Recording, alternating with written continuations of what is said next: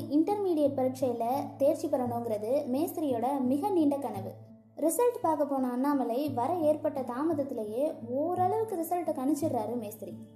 அவர் நினைச்ச மாதிரியே இந்த முறையும் அண்ணாமலை பாஸ் பண்ணலைங்கிறது தெரிஞ்சதும் பயங்கரமாக கோவப்படுறாரு.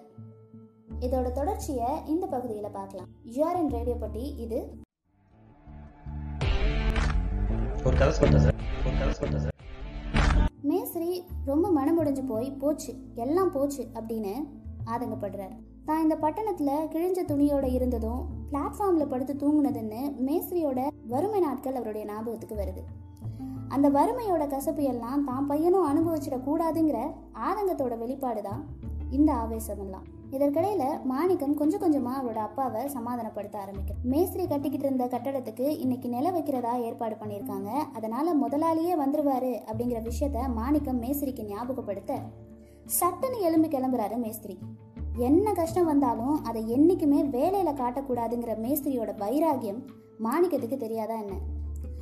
ஒருவேளை அண்ணாமலை தேர்ச்சி பெற்றிருந்தா அதுக்கு முழு மனசோட சந்தோஷப்பட்டிருப்பானோ இல்லையோ? ஆனால் இப்போ இங்கே நடந்த காட்சியெல்லாம் பார்த்து மாணிக்கத்துக்கும் அண்ணாமலை தேர்ச்சி பெறாதது ஒரு வருத்தத்தை தான் தந்தது.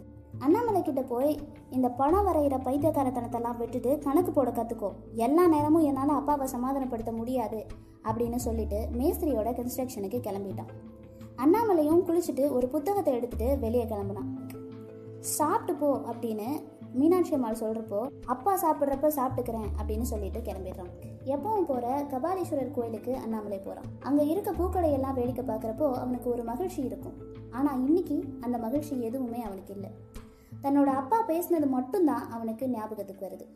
கோயிலுக்குள்ள ஒரு மண்டபத்தில் சாஞ்சு உட்கார்ந்துருக்கிறான்.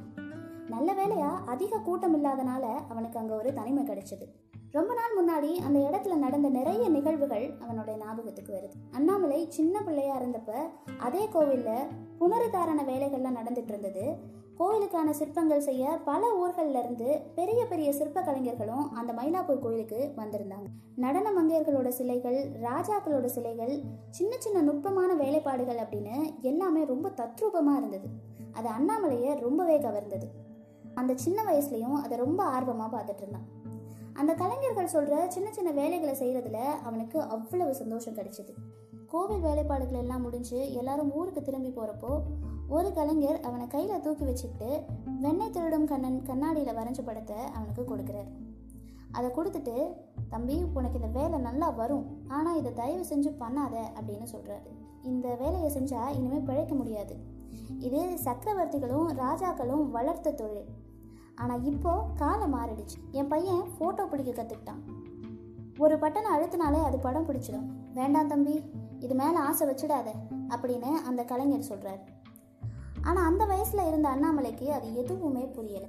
அப்போ புரியலை இப்போ புரியுதுன்ற மாதிரி அவன் வாழ்க்கையில் அன்னைக்கு நடந்த நிகழ்வுகளை தொடர்பு படுத்தி பார்க்குறப்போ அவர் சொன்னது அவனுக்கு ஓரளவுக்கு புரிஞ்சாலும் அவன் எண்ணங்கள் என்னவோ அந்த தூண்கள் மேலே இருந்த சிற்பங்கள் பக்கம்தான் போனது. கணக்கு பாடத்தில் ரொம்ப தீவிரமாக கவனம் செலுத்த முயற்சி பண்ணான் ஆனால் அதை விட தீவிரமாக அதற்கு எதிரான போராட்டம் அவனுக்குள்ளே நடந்துச்சு. வேண்டாம் தம்பி இது மேலே ஆசை வைக்காத அப்படின்னு அந்த கலைஞர் இன்னொரு தடவை அவனுக்கு சொன்னது போல தோணுச்சு. நானா ஆசை வைக்கிறேன்? இந்த கலை தான் அதோட ஆசைக்காக என்னை ஆட்டி படைக்குது அப்படின்னு நினைக்கிறப்போ ஒரு கலைஞனோட ஒட்டுமொத்த வழியும் அவனை ஒரு வழி பண்ணிடுச்சு. கொஞ்ச நேரத்துக்கு அப்புறமா குளக்கரைக்கு போய் அங்கிருந்த பஸ்ஸில் அடையாறு போகிறான் அடையாற்று பாலத்தோட இருவழி பசுமையும் அவன் கண்களுக்கு தென்பட அது அவனோட மனசுக்கும் கண்ணுக்கும் ஓரளவுக்கு அமைதியை கொடுத்துச்சு. பஸ்ல இருந்து இறங்கின அண்ணாமலை வழி நடுவே அவன் பார்த்த ஒரு காட்சி அவன் மனசை தயங்க செஞ்சு. தர்மமிகு சென்னையில அவனால ஒரு நாளும் பிச்சைக்காரர்களை பார்க்க முடியாம இருந்ததே இல்லை. ஆனா இந்த காட்சி மற்றவர்கள் இடத்துல இருந்து மா வேறுபட்டிருந்த ஒரு காட்சி. கந்தலை உடுத்திக்கிட்டு நாட்டுப்புறத்து பெண் ஒருத்தி அலட்சியமாக உட்கார்ந்து தன் குழந்தைக்கு பால் கொடுத்து கொண்டிருந்தான் பட்டணத்தில் இப்படிப்பட்ட தோற்றமுள்ள ஒரு பெண்ணை அவன் இது வரைக்கும் பார்த்ததே இல்லை. அண்ணாமலையோட வேதனை நிறைந்த விழிகளை பார்த்து சாமி அப்படின்னு ஒற்றை கையை நீட்டினா அவளுக்காக அண்ணாமலையின் மனம் இறங்கியது. தன் பர்ஸை எடுத்து கையில் கிடைச்ச நாலு நாவை அவள்கிட்ட கொடுத்துட்டு திரும்பி கூட பார்க்காம வேகமாக நடந்தான் அண்ணாமலை. அவள் பட்டணத்தில் இப்படி ஒரு பைத்தியக்காரனை பார்த்ததே இல்லை. ரெண்டு பைசா கொடுத்துட்டு கால் மணி நேரம் யோசிப்பது போல கண்களால் விபச்சாரம் செய்தவர்களையே அவள் பார்த்திருக்கிறாள் அண்ணாமலைக்கு இப்போவும் அந்த காட்சி கலைநயத்தோட மட்டும்தான் தெரிஞ்சுது. எலியட்ஸ் கடற்கரை அப்போ ஊருக்கு ஒதுக்குப்புறமா இருந்தது. மணி நாலு தான் ஆகியிருந்தது. அஞ்சு மணிக்கு மேலே தான் யாராவது அங்கே பொழுதுபோக்குவதற்காக வருவாங்க.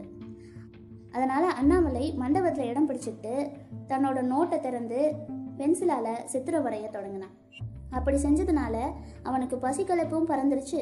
பரீட்சையில் தோல்வியும் அப்பாவோட சீற்றமும் கொஞ்சம் கொஞ்சமாக மறந்து போயிருந்தது. கொஞ்சம் தூரத்தில் வந்துட்டு இருந்த ரெண்டு பேர் மட்டும் அண்ணாமலையவே கவனிச்சிட்டு இருந்தாங்க.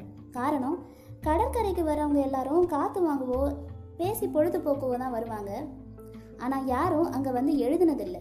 வந்தவங்களில் ஒருவர் வயதான பெரியவர் மற்றொருத்தி இளம்பெண் இந்த ரெண்டு பேர் மூலமாக தான் அண்ணாமலையோட கலைப்பயணம் முற்றிலுமாக மாறுபட போகுது. இனி வர எபிசோட்ஸில் பார்க்கலாம். இது ரேடியோ பொட்டி பாட்காஸ்டில் ஒரு கதை சொல்லிட்டேன் சார்.